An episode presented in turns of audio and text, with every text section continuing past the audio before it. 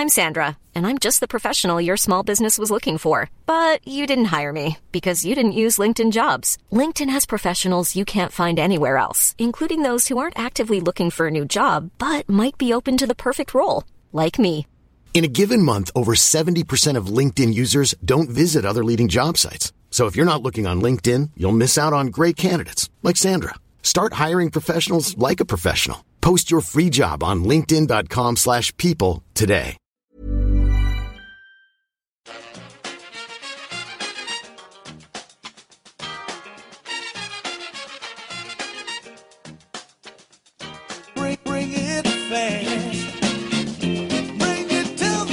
And welcome back to the EPL Roundtable. I'm your host, Kevin DeVries, and as always, if you'd like to reach us at the podcast, you can do so by either tweeting us at EPL Roundtable or emailing us at EPLRoundtable at gmail.com. Hi there, I'm Getters Whelan from the Jackcast, the Swansea City podcast. Uh, if you want to catch up on what we've got to say, you can find us on Twitter at the Jackcast. Hello, I'm Jake. I support Newcastle. I write for EPL Index and Total Dutch Football, and you get me on Twitter at Jake Jackman with two N's. Hello, I'm Richard Burns. I write for. Uh, I'm, I'm a Manchester City fan. I write two articles a week for Yahoo Sport UK on Manchester City, and I'm a member of the Blue Moon Podcast, which you can also find on Twitter at Blue Moon Podcast. Hi guys, I'm Jim. I'm the Leicester City uh, representative for the EPL Roundtable. Um, I'm the chief gaming content manager for Perform Groups that encompasses Goal.com, Soccerway, Opta, a few other sites that you might have heard of. Uh, you can find me on Twitter at JimKnight88. All right, thanks so much for joining us, guys. This is a full house for uh, old school listeners. This is about as close to season one as you're going to get. Hopefully, uh, with me handling things a bit better than I did back then. Um, but a pleasure having this many guys on. Uh, we'll start off with Gitto. Obviously, a big result in terms of the club you beat in Liverpool. Maybe not as much in terms of league position. Uh, but what was your view of that match? Uh, important to point out that it was probably the Liverpool reserves that we um, played against. I think that was Liverpool's youngest ever starting lineup uh, with an average age of 23.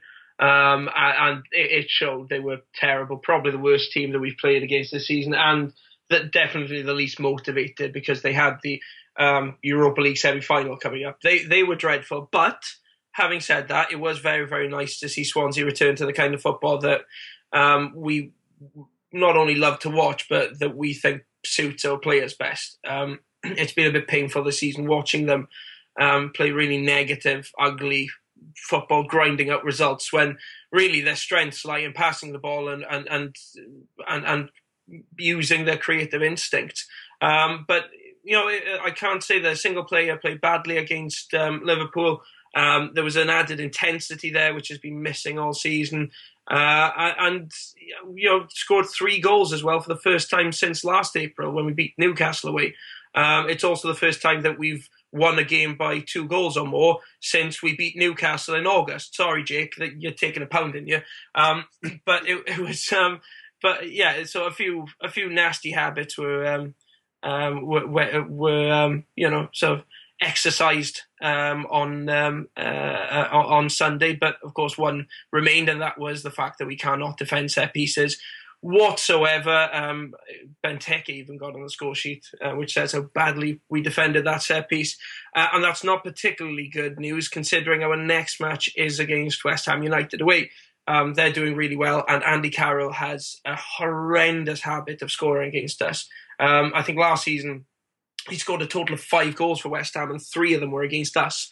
Um, so we're obviously not looking forward to facing him uh, on Saturday, especially since we have got a ton of players missing. Gylfi Sigurdsson's out, Ashley Williams, Neil Taylor, Paloschi, and Montero. They are all going to be out. Um, so what kind of team we pick for that match, I'm not really sure. I don't know with some of them if they're genuinely injured or if they're just being kept um, you know, given a rest ahead of the Euros, the likes of Williams, Taylor, um, Sigurdsson, they're big players for their international teams. Um, so they, they may have been given a rest ahead of uh, the Euros. Um, but um, it, it's just, I'm just happy that we've not got anything really going on. Uh, well, left for us to play for going into this match away at Upton Park um, because I can't see anything apart from a West Ham win. Yeah, obviously, the last time you came on, we were talking a lot about the potential ownership coming in. If you wouldn't mind touching on that, that'd be great. Also, will that have any impact on your managerial situation? It's a strange one. It's gone very, very quiet. Um, it's you know we, we we we still think it's pretty much a done deal, but um, the initial sort of fuss about the supporters trust falling out with other board members and you know allegations of secrecy and the dealings and stuff and and people still trying to figure out who these people were. That's all gone a bit quiet. It's gone into the background really. Um, the supporters trust um, which for those of you who don't know uh, has a 20% stake in the club and has a permanent board member as things stand. Um, they've been they they say that they're busy doing due diligence trying to find out what they're about. They're also trying to increase their stake to ensure that they've still got a strong voice and a, a, a, big say in the way the club is run, even after this takeover goes ahead. And it, it does still seem inevitable, really. But opinions still mixed. Um, there are, and the general consensus is that we need a lot more facts about these people and what they're about before we uh, wholeheartedly um, back the takeover.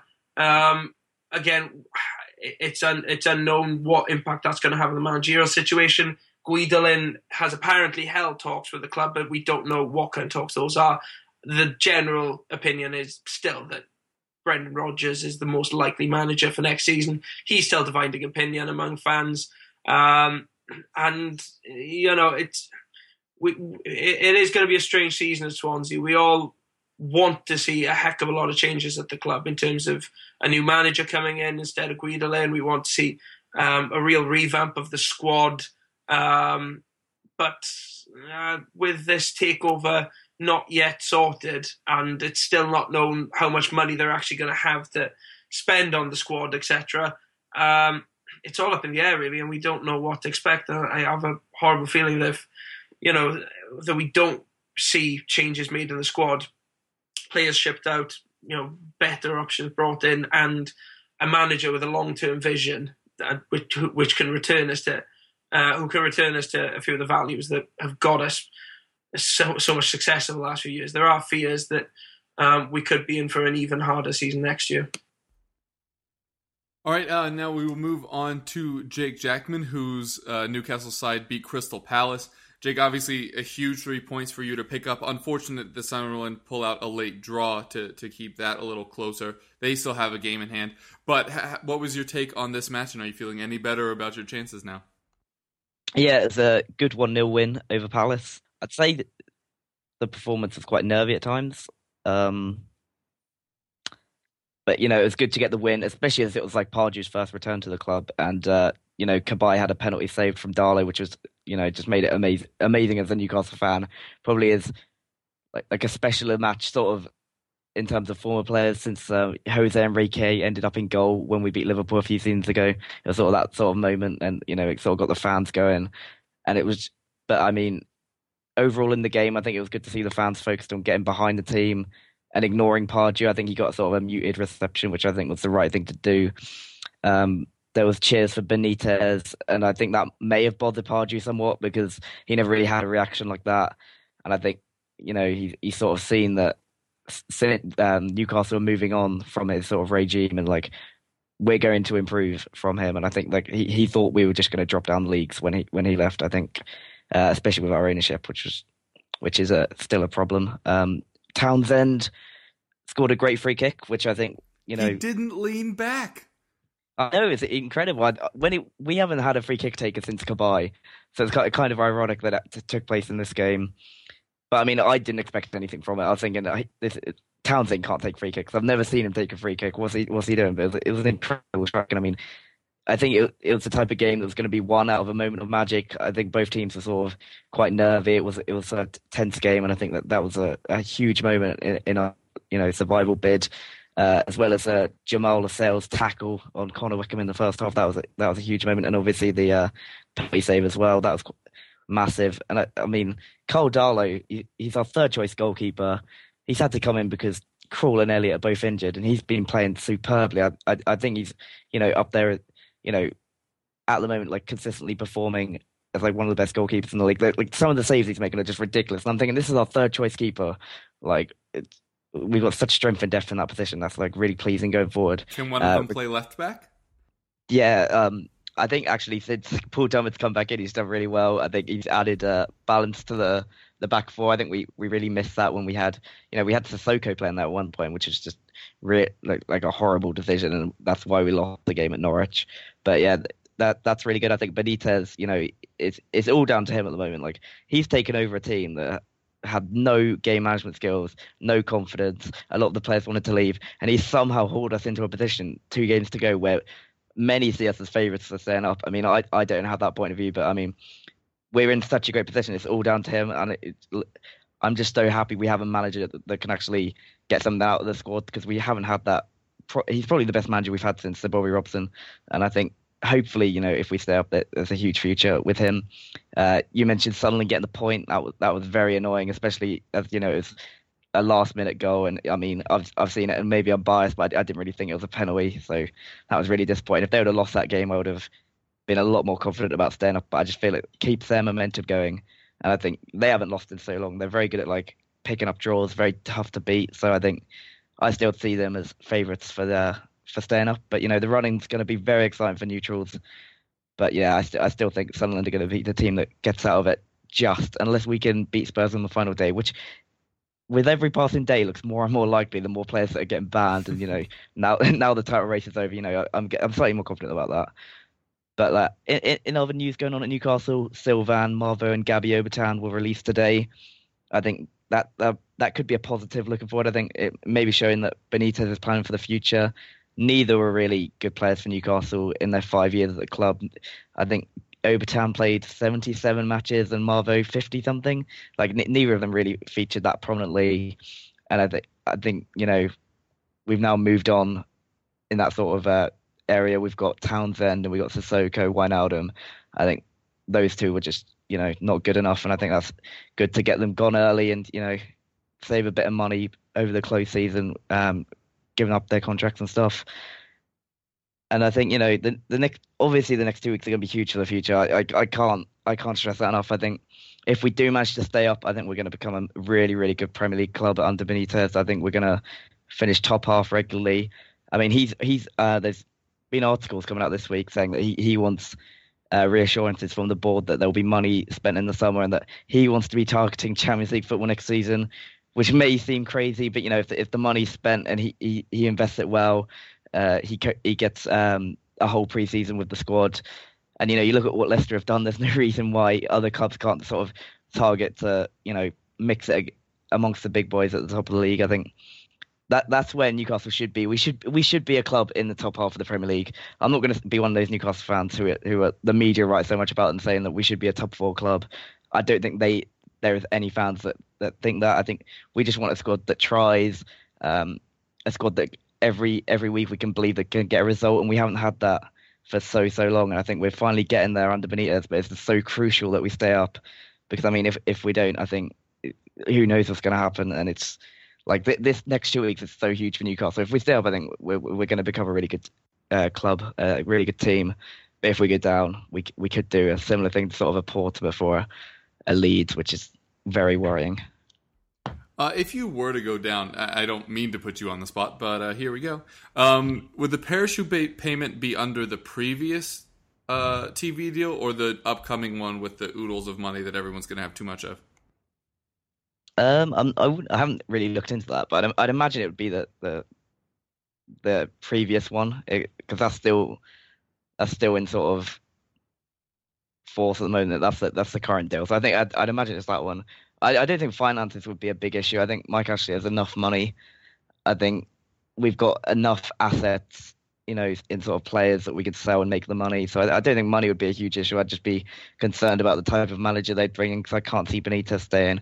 I'd be concerned about the type of squad they'd put together and, and things like that. I, I, I don't think money would be an issue. I just I just think it's overall it's just Ashley that is a huge issue and. I think if we stay up and he appoints Benitez, I think given Benitez control, we'll sort of sort out that sort of that issue to Ashley. I think he won't be involved. He'll leave it all to Benitez, and I think that, that would be a, a great decision because Benitez obviously has a plan going forwards. But it's just if we go down, you just don't know what's going to happen, and it's, it's just concerning. But you know, we have hope now. We're out of the relegation zone. I should be positive. So yeah, let's hope we stay up. Yeah, and I think we can all agree that you have the backing of this particular podcast. Um, which may even include me allowing you to win as long as we're mathematically guaranteed to finish above Arsenal. Um, all right, uh, on to Richard, who obviously City uh, put out the kids at the weekend in, in order to have the full strength 11 for their match against Real Madrid in Spain. That didn't go particularly your way. What are your takeaways from the past two matches here? Um, I would say put out the kids is being slightly generous in affording us the result that we got because they weren't kids, with the exception of Wilfried Bony. We had a team out there who um, who should have been far more capable of putting up a performance against Southampton um, than they did. Obviously, I take your point that it was a weakened team, um, but it wasn't kids in the way that he put out against Chelsea in the FA Cup when the defeat that we got was understandable. That was a team that had a, a defensive partnership worth seventy million pound and um, an eighteen million pound left back and an FA Cup winning right back and you know a midfield full of international caps. That was a team that should have been much better than it was, um, and instead they were once again against a top eight team, an absolute embarrassment. Um, I can't really criticise Pellegrini, um, much though that is my default position for most things. Um, I can't really criticise him for picking a weakened team because I thought it was the right thing to do before the game, and those players should have been better than they were. A draw would have been a fine result for us in our pursuit of a top four finish. Um, so it's one of the rare things this season that I don't really hold the manager completely responsible for. When you've got Mane running past Kolarov, when and Kolarov just lets him go, when it's clear that if he does that, he's probably going to score. Um, and Kolarov willingly just lets him run past whilst he himself jogs back that's on the players. That's that's their professional integrity that um, that isn't up to scratch. So I don't really blame Pellegrini's team selection. Um, whether the manager should be able to motivate a team to do better than that is obviously um, a different question. But those players that played on Sunday, uh, with the exception of Iheanacho, who was once again brilliant, uh, they've really got a lot of soul searching to do. I think. Um, then on to the Madrid game itself was just a massive disappointment. Um, the the sense of deflation at the end of that game that I felt was like I haven't felt in a long time watching City, and it wasn't just because we'd lost the Champions League semi-final. There is there is a way to lose, um, and there is certainly a way to lose big games because I, I, fully accept that if you come up against Real Madrid or you're in a champ, you know you're in the Champions League in the latter stages, then at some point you're going to have to deal with heartache. You're going to have to deal with it more often than not because that's the level that we're at. You, good teams can beat each other at any point, and we came up against a very, very good team on Wednesday night. Um, but we went out with a whimper, and the golfing class was obvious.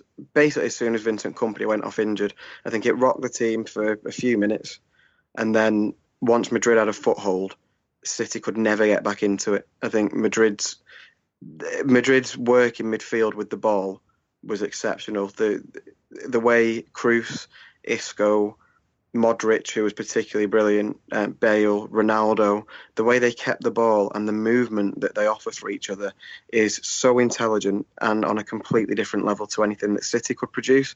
Um, City's work off the ball wasn't good enough. They didn't hunt in packs. They didn't press. Um, they weren't intense enough. And then when they got it, they were clueless. They did not know what to do. Um, they were okay winning possession in defence once Madrid pressed into the last third. I thought Mangala and Otamendi were okay, but then we were giving the ball away again within two passes because they literally just didn't know what to do. Um, and that's like I say, we were against a team that they did press us very intensely, and that's been a problem for us all season. We've never worked out how to deal with that, but we just didn't show the intelligence, and there wasn't the there wasn't the fight there. They didn't roll the sleeves up and get stuck in, which I realise is a very sort of English underdog mentality of if if you can't play well, then at least give it to them. But you expect to see that. You expect to see a bit of character in a game that big. When you're ready to pop the question, the last thing you want to do is second guess the ring. At BlueNile.com, you can design a one of a kind ring with the ease and convenience of shopping online. Choose your diamond and setting. When you find the one, you'll get it delivered right to your door. Go to Bluenile.com and use promo code LISTEN to get $50 off your purchase of $500 or more. That's code LISTEN at Bluenile.com for $50 off your purchase. Bluenile.com code LISTEN. Hiring for your small business? If you're not looking for professionals on LinkedIn, you're looking in the wrong place. That's like looking for your car keys in a fish tank. LinkedIn helps you hire professionals you can't find anywhere else, even those who aren't actively searching for a new job but might be open to the perfect role. In a given month, over 70% of LinkedIn users don't even visit other leading job sites. So start looking in the right place. With LinkedIn, you can hire professionals like a professional. Post your free job on linkedin.com slash people today. Yeah, you mentioned there uh, that at the weekend you didn't really feel it was Pellegrini's fault, and, and to your point, it wasn't the kids, but it was your second eleven, uh, and you'd expect them to play better. The four-one-four-one that it seemed you were playing in midweek against Madrid seemed pretty defensive. Then you tried to shift it to more of an attacking thing at the end, bringing on Sterling and you had Nacho. Were you surprised by that? Was that something City fans were okay with? Do you blame him for what happened midweek, unlike at the weekend? I think that City was set up for counter attacking, and I thought that that was the right approach because I thought that uh, a nil nil result from the first leg was, I think it's the most intriguing result you could take into a second leg because you've got the whole angle of the home team didn't win, but the away team didn't get an away goal, which obviously, to me, that sort of throws things into the away team's favour for the second leg because you only need one goal to change the whole dynamic. Uh, but accounting for Madrid's attacking power and the fact that we had basically, by keeping a clean sheet at the Etihad, we had mandated them to attack almost more than they might have wanted to. Um, I thought a counter attacking setup was the right approach. Um, I thought that might explain why City was standoffish until the last third, uh, and, and, you know, in, in, our until the ball got into our own defensive third. Um, but we left Aguero completely isolated, and he was that dropping meant so deep. Yeah, as the game went on, he dropped deeper and deeper and deeper. And to my mind, um, not being an expert tactician, but to my mind, without a focal point, counter attacking doesn't work because there's nowhere to go with it. Um, so you can have Navas running down the wing all day, um, but without him having an outlet for it, then it's a it's a pointless exercise. And we we tried that over and over again, but kept giving the ball away within two three passes of winning it. Um, I think I do I, I do hold Pellegrini responsible because that is obviously that's his coaching over three years. I mean, that's the team that City are. We're, we're not good in big games. He never has been even in the year we won the league, he wasn't good in big games, apart from the two uh, Manchester derbies that year. Um, he's got a terrible record in when it really comes to crunch time. Um, so yeah, his his style of management, the the way he's coached these players, is largely responsible.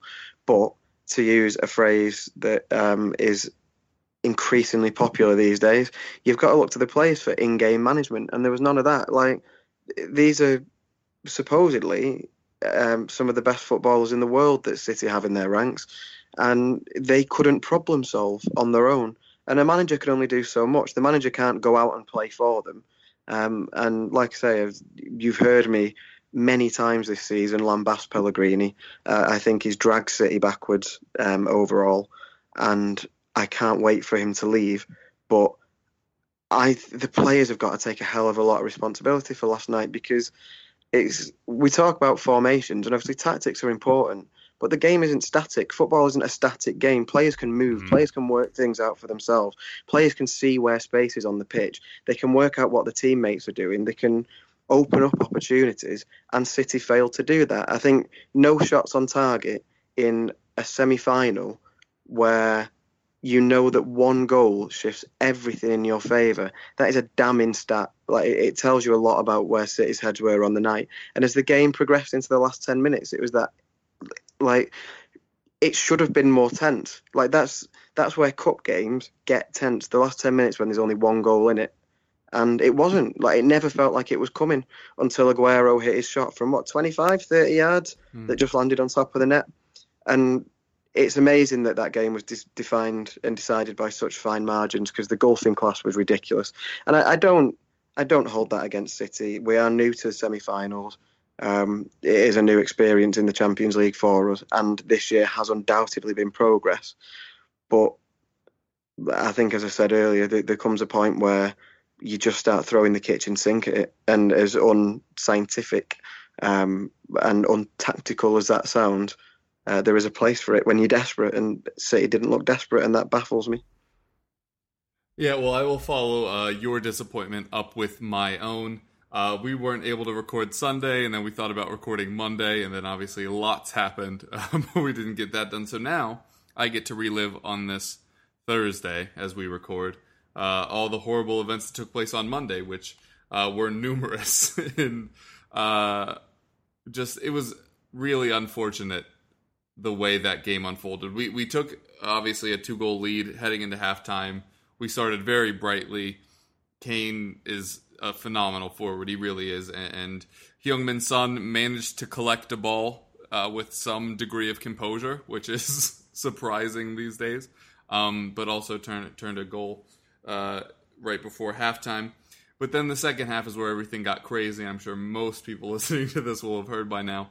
I think it would be a drastic understatement to say that to say that tempers erupted there in the second half there was a lot of divisiveness between Spurs fans on whether this was embarrassing, whether this was us standing up to the bullies. There were some people taking pride in it. Um, I think it, will be easiest to just go incident by incident. The Dembele eye gouge was bad, which is why he's going to get more than a three match ban. The Lamela stamp may have been intentional, but he never looked down, which is going to help keep him from getting penalized further. And there was a linesman right there that didn't call anything. The Dier challenge on Hazard was late and high, easily could have been a red card. And the Mason challenge on Hazard looked a lot worse than it was, and in the context of what was happening, which was us just basically hacking down all their players, looked like it could have been a red card, but I think yellow was probably right there.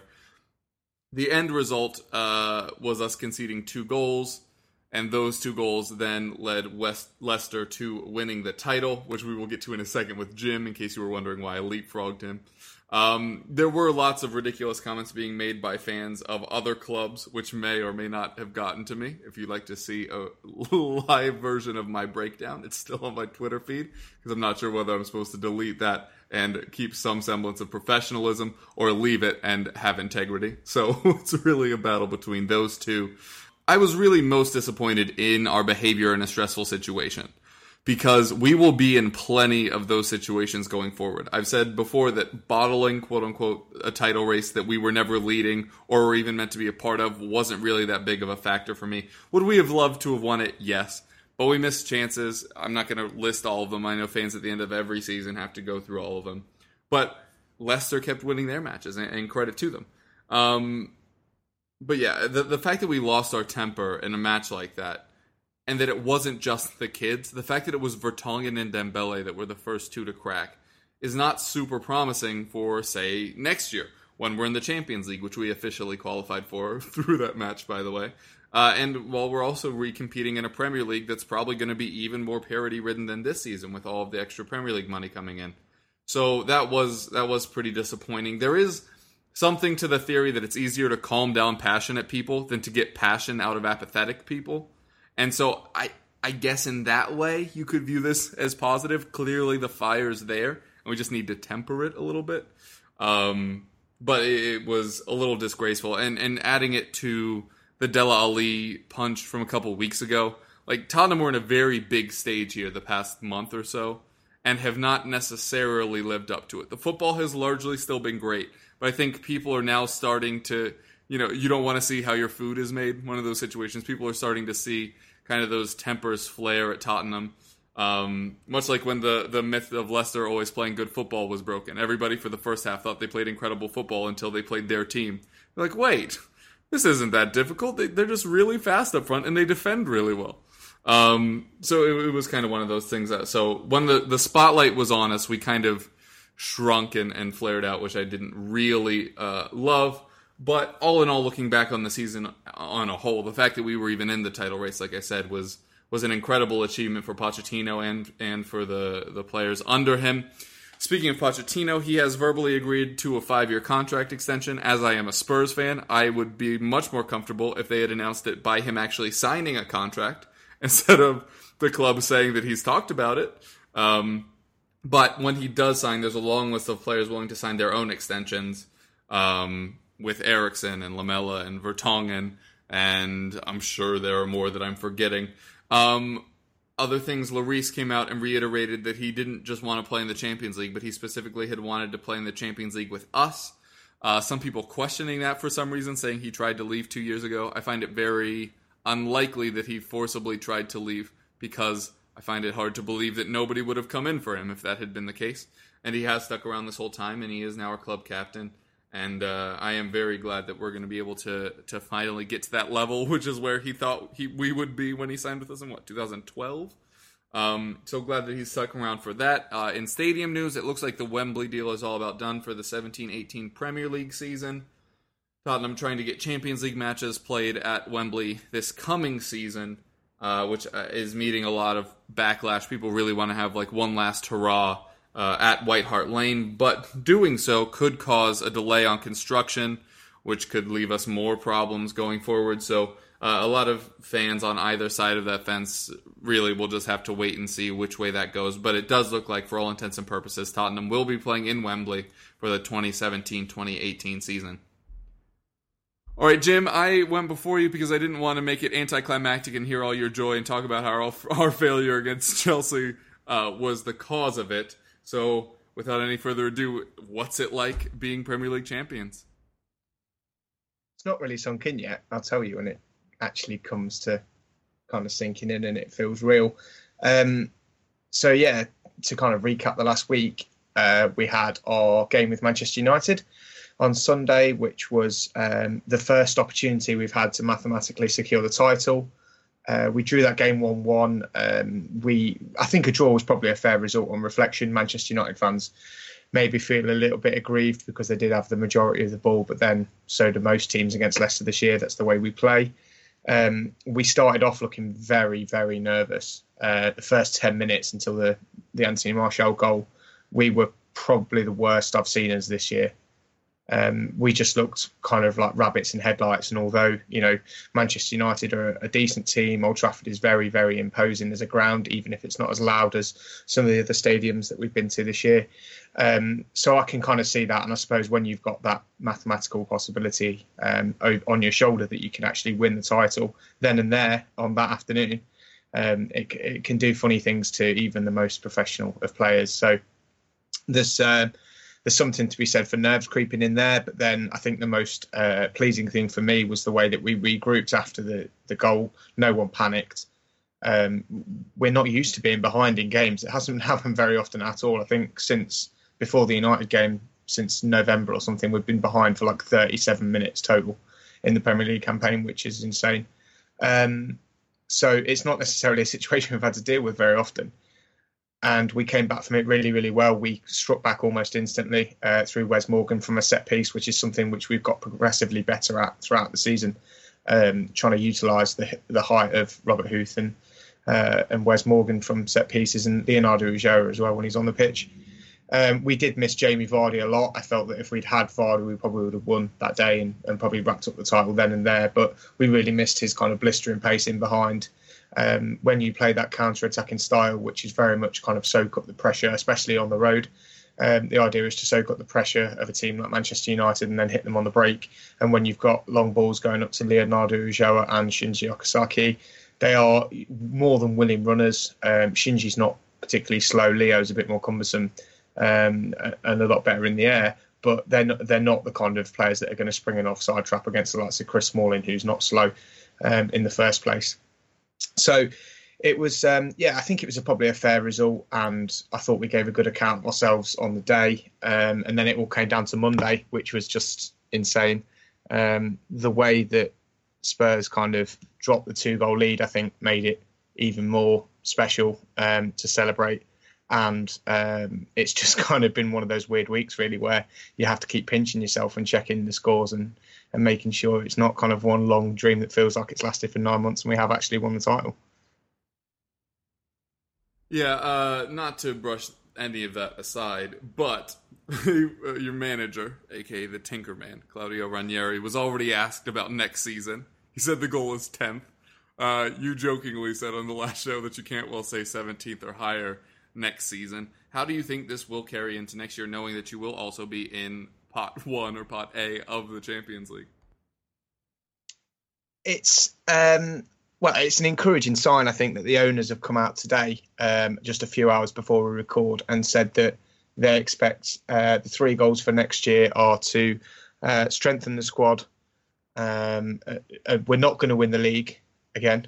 Uh, they don't think, and to um, try and just you know cement that place in the Premier League and see what we can do in in European competition. So it's good that they have um, tempered their optimism based on the situation. Obviously, you know when we got first got promoted, they said that they wanted to be uh, in the top four within three years, which was widely scoffed at by neutrals, fans, and uh, rivals, I think, and most of the media as well um, because no one expected this kind of season to happen. And it does have that feeling of a fairy tale, kind of once in a, a generation um, or once in a lifetime, even feel to it.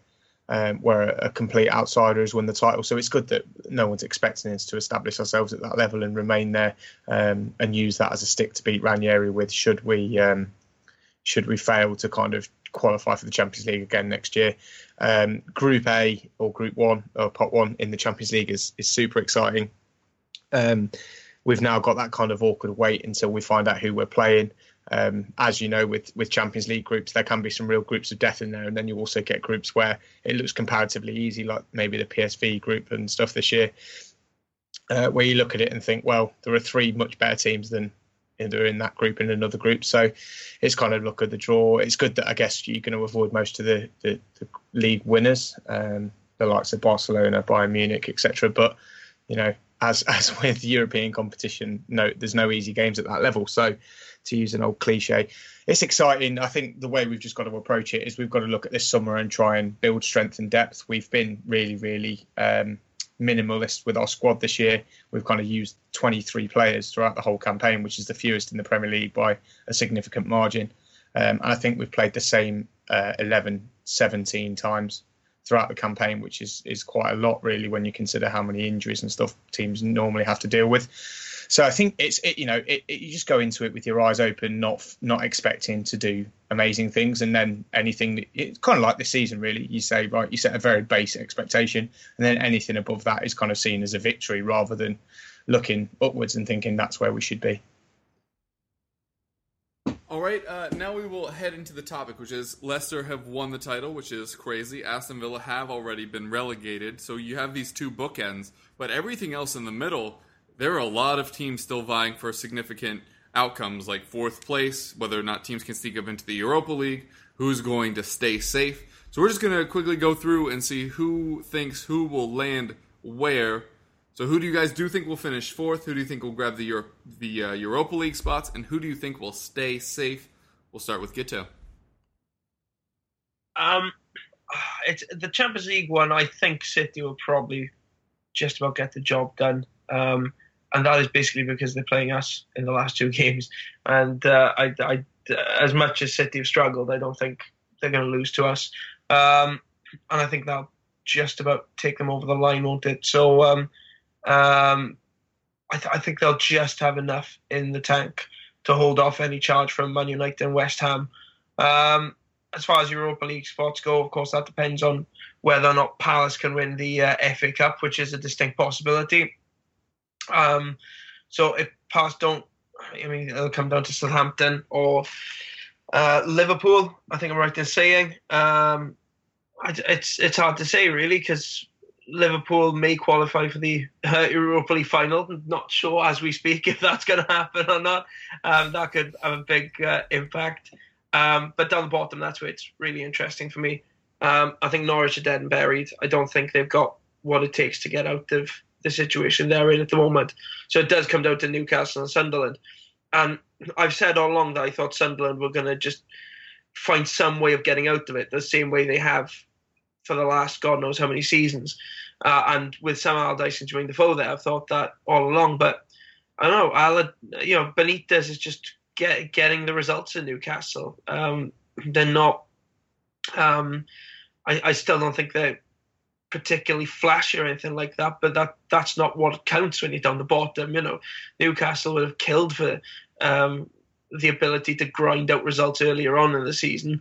And I've got a sneaking suspicion that they might be able to do it again because their opponents are you know, like like Jake said earlier, that you, they've got Newcastle Spurs on the final day of the season. And a few weeks ago, I'm sure that looked like a daunting prospect. But now you're probably thinking, well, actually, if Newcastle go there needing a draw and Spurs pretty much sorted, um, you know, you'd, you'd back Newcastle do it. So I've got a sneaking suspicion, actually, that Newcastle may just get out of it. That must be exciting to hear, Jake. Yeah, very. Um, in in terms of what I think is going to happen over the next few games, I think I think City will will finish in the top four. I think they've got Arsenal at the weekend. Um, that's a huge game. You know, that's the game that they need to avoid defeat in. I mean, Man, Man United have got a game in hand, so but they also have West Ham to play. So it, you know, I, I don't can't see Man United winning their final three games. So I think City will, will, do enough and finish in the top four. Although they should have done it much much uh, easier than they have done. Uh, the Europa League spots, I think it'll be. I think that'll stay the same as well. I think Liverpool will, will be distracted by the Europa League if, if they do go through, and even if they don't, I feel I feel like they are inconsistent in the league, and I'm sure Klopp will continue to sort of blood these young players, um, regardless of whether they're in the Europa League or not. I think, um, yeah, West Ham and Man United are solid in those two spots. I think Southampton are pro- probably not good enough, and you know, uh, I think all the other teams have got a game in hand over them anyway, so so that that's sort of sorted. And we we do talk about the bond, which I've talked about a lot uh, recently. I think. Um, you know, I, I think we should beat Aston Villa, and I'd hope, and that takes it to the final day because I think Sunderland are going to beat Everton and possibly lose to Chelsea. So if that if that happens, it goes to the final day. And I, th- I think we're going to have to beat Spurs. I, I don't think a draw will be enough. I think we're going to have to win our final two games to stay up. And I sadly cannot see that happening. I think I think we've got a chance of doing it, but I, I still think I still think Sunderland are going to do it. I think they're going to luck a result against Everton, and then Watford on the final day. I think it's just, that's three points. So yeah, I, I, I think Sunderland would do it, but it will go down to the final day, and it will be tense. Yeah, Richard, a lot of support here for City staying in fourth. Maybe there'll be a little bit of a, a blown ego there, having lost these last two. How, how do you think you're going to fare in that race? Um, see, there's there's a bit of me that thinks, yeah, we should be good for the top four, um, and that we we should make it now. But there is no there's no rational basis for, um, to my mind, for predicting that City would beat Arsenal, which is a key game um, this weekend. The, I mean, to reiterate, because I, I, sort of bang on about this a lot, but it's it still blows my mind that 36 games into the season, this stat is still true. We have only beaten one of the current top eight, and all season, and that was Southampton in, off the top of my head, November, maybe December. Um, we are poor against top half teams. Most of our victories, obviously, as, as that stat tells you, most of our victories come from being flat track bullies. Um, and that said, we um, we haven't been that good against the bottom three. So I, I don't really trust that we can beat Arsenal. Um, we've also lost all six of our games. No, sorry, lost all of our home games against the current top six, um, quite convincingly in some cases. So to win this game would defy an entire season's worth of trends and performance. And to my mind, that can't lead to a sound, rational prediction that City would beat Arsenal. Um, so I, unfortunately, and I very rarely predict this on a on a podcast or in writing. I actually think City will get beat. Um, I think United will beat Norwich this weekend, which would put them one point behind us with a game in hand. Um, at which point their motivation becomes huge to beat West Ham. West Ham are out of the top four race as far as I'm concerned. Um, and they've already beat them there in the FA Cup, so they'll have a spring in the step.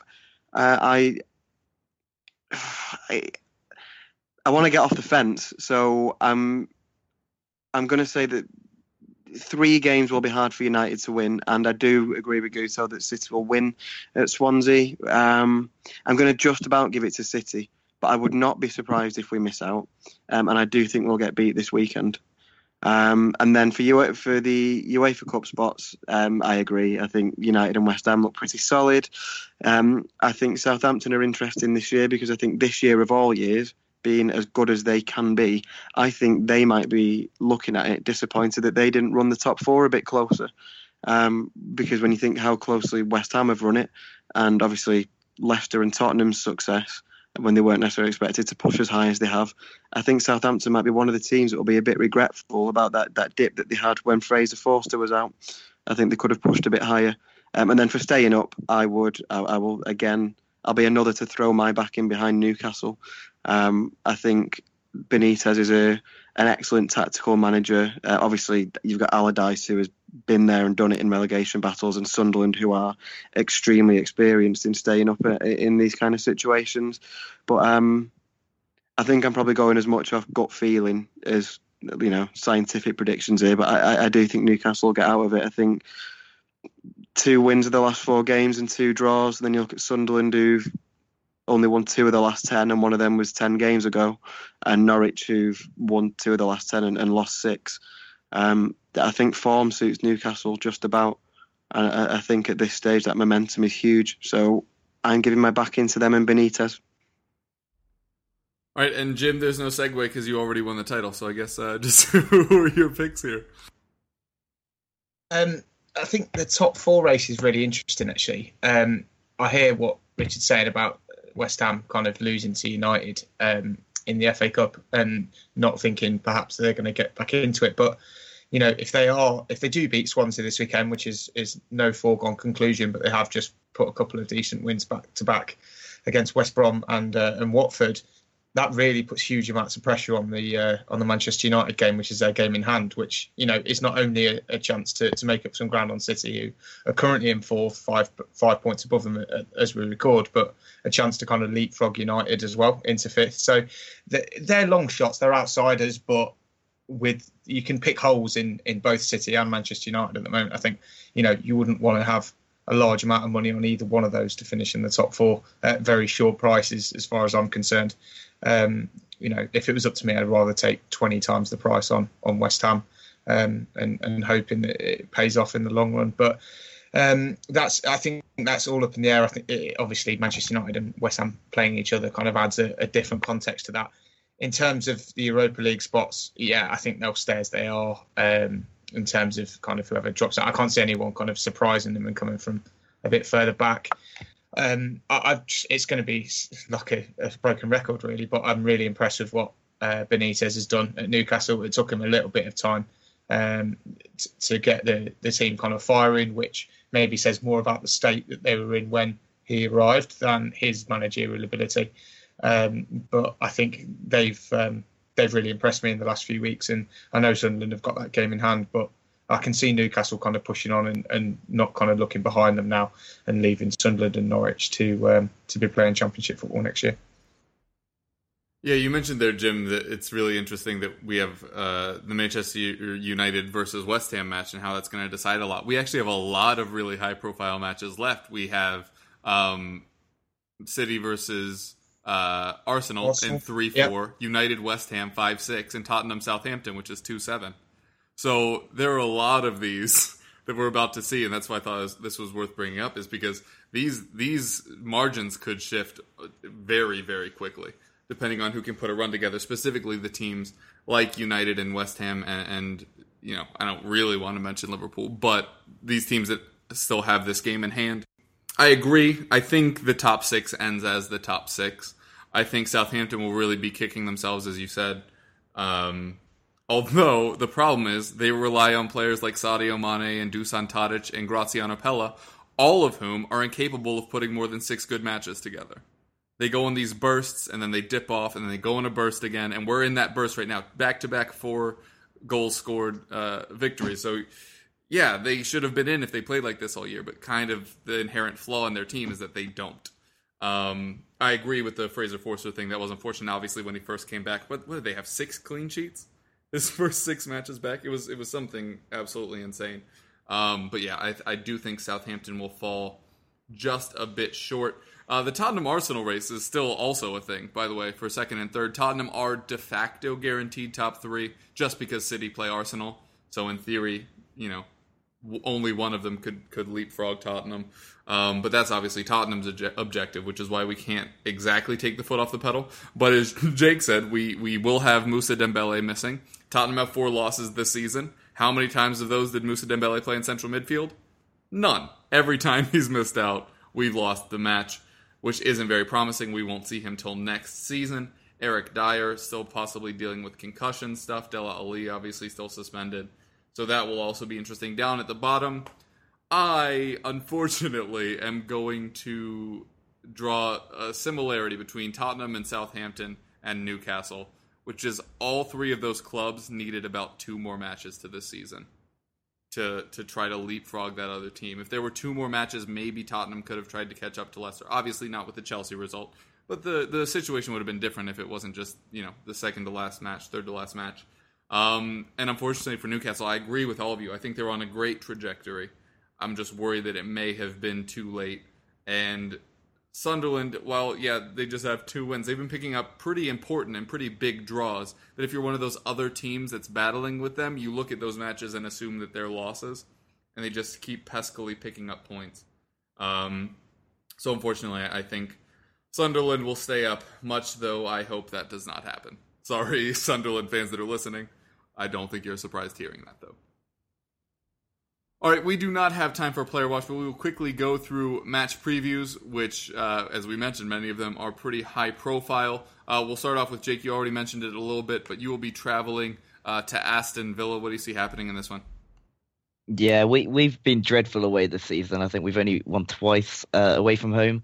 But then again, this is Aston Villa. We drew to them in the game at home, and we can't go. We can't not beat them this season because that, that would be embarrassing. And I think we deserve to go down if we don't beat Aston Villa. They, they are all sorts of dreadful. Um, so yeah, I think I think I think we're going to win. Um, it might not be as, as convincing as people might think it will be. I think I think it'll be a, another tight game. I think I think Benitez will set out not to concede and sort of nick one on the break. Uh, well, not on the break, but you know, nick one goal and sort of just defend that. I could see it being a, one 0 or perhaps a two one. Uh, I think uh, Vurnon Anita's a doubt, which is a big blow because he's been really, really good recently. But I think uh, Daryl Janmaat is coming back to fitness, so he'll be back in the team if Anita does miss out. So it'll be pretty much the same team that played last week. And I, yeah, I, I have to predict a win. We need to win. If we win this game, then all the pressure's on Sunderland. So I think we'll win, but it it won't be uh, a 3 0, 4 0 win. It'll be more of a one goal win, I think.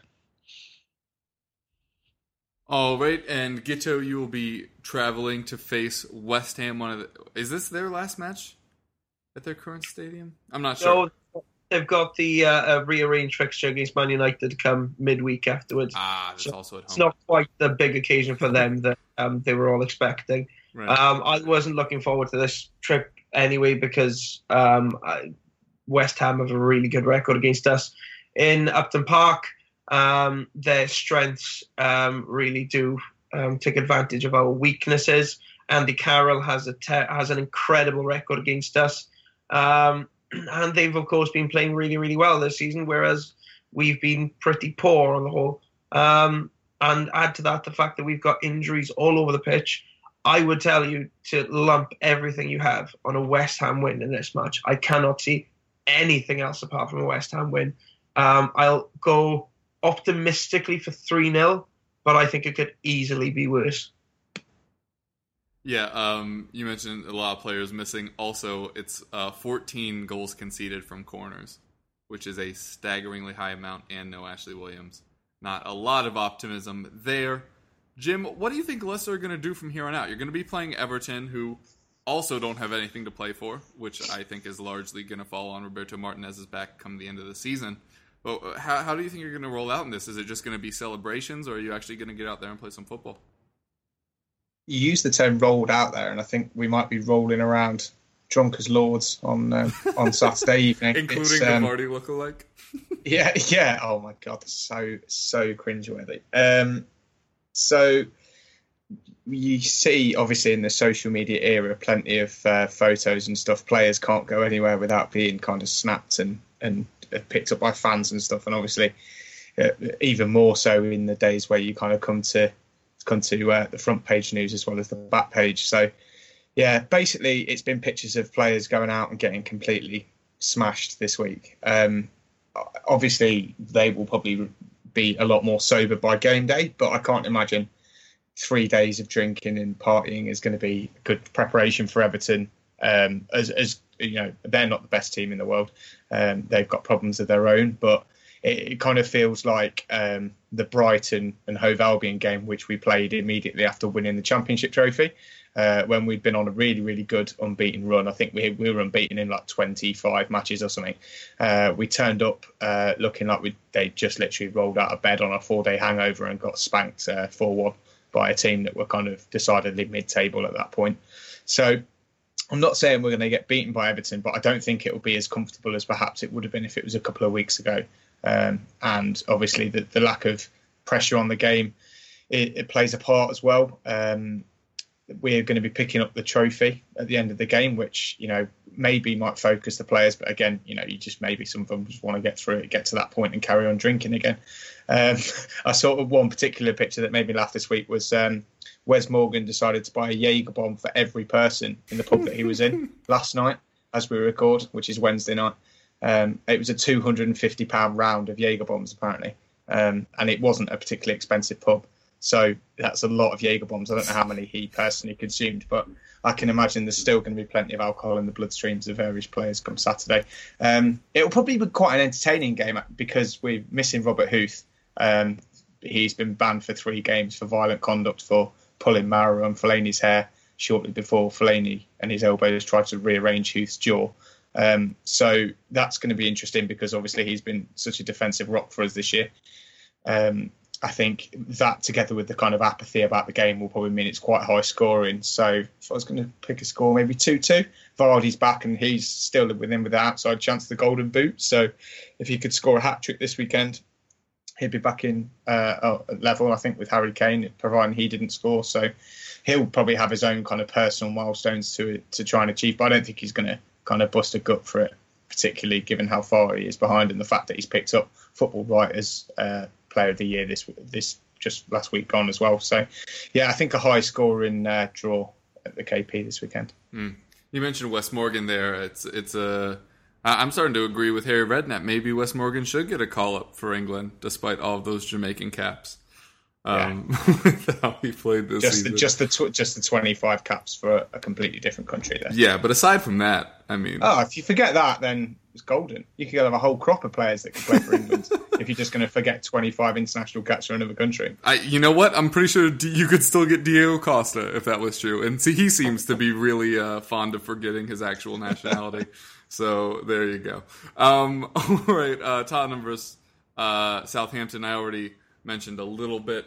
No Dembele, uh, limping Dier, no Dele Alli, a deflated team with what I'm worried they will feel is nothing left to play for, although we very, very much have to finish above Arsenal after all the crap we talked during all of their Arsene Wenger protests.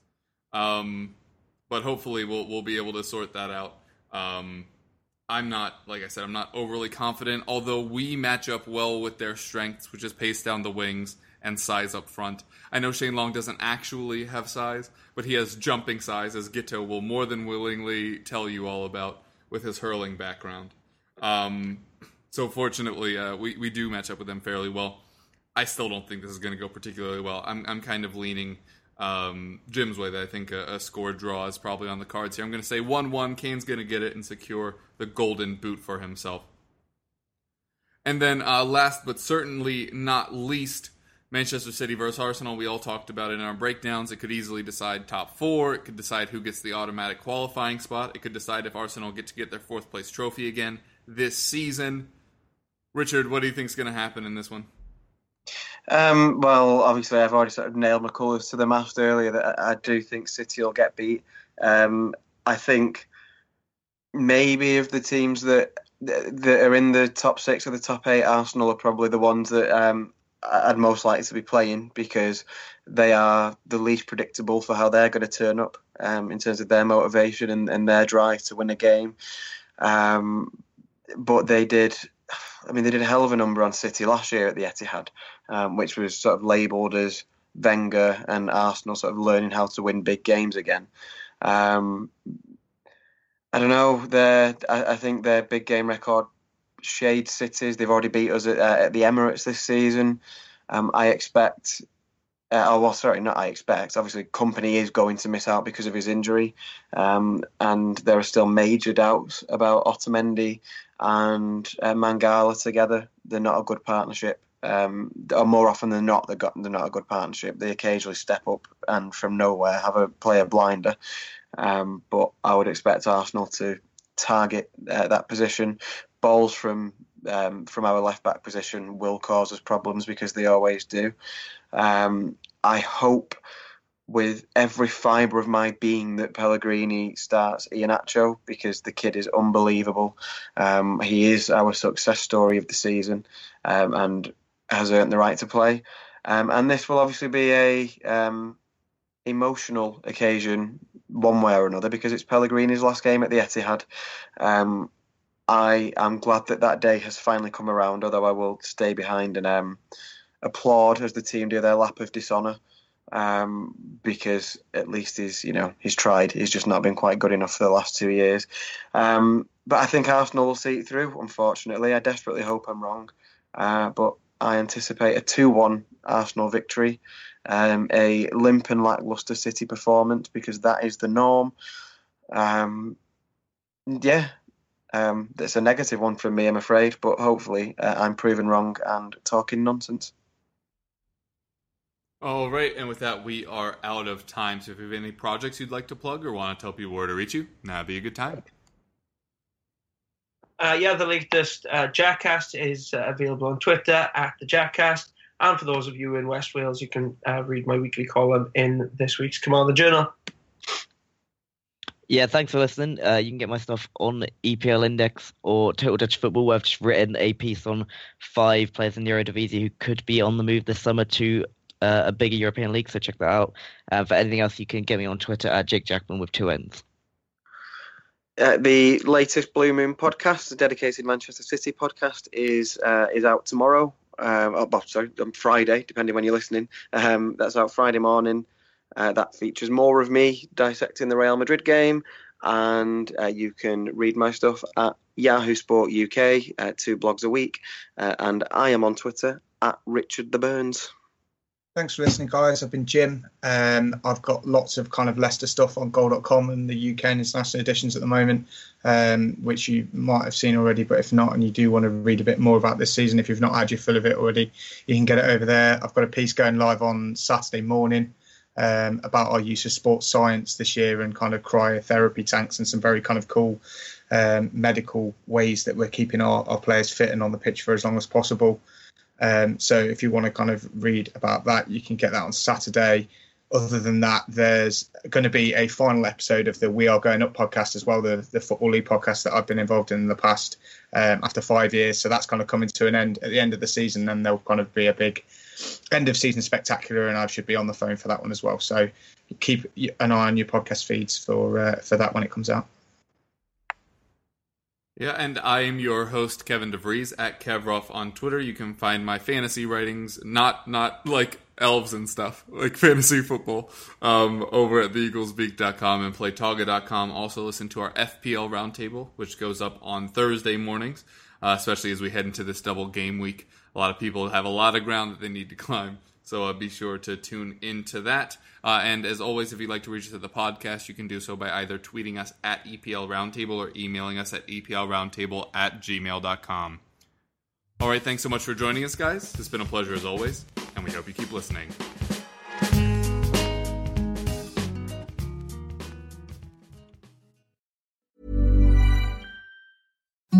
Imagine the softest sheets you've ever felt. Now imagine them getting even softer over time. That's what you'll feel with Boll and Branch's organic cotton sheets. In a recent customer survey, 96% replied that Bowl and Branch sheets get softer with every wash. Start getting your best night's sleep in these sheets that get softer and softer for years to come. Try their sheets with a 30-night guarantee. Plus, get 15% off your first order at bollandbranch.com. Code BUTTERY. Exclusions apply. See site for details.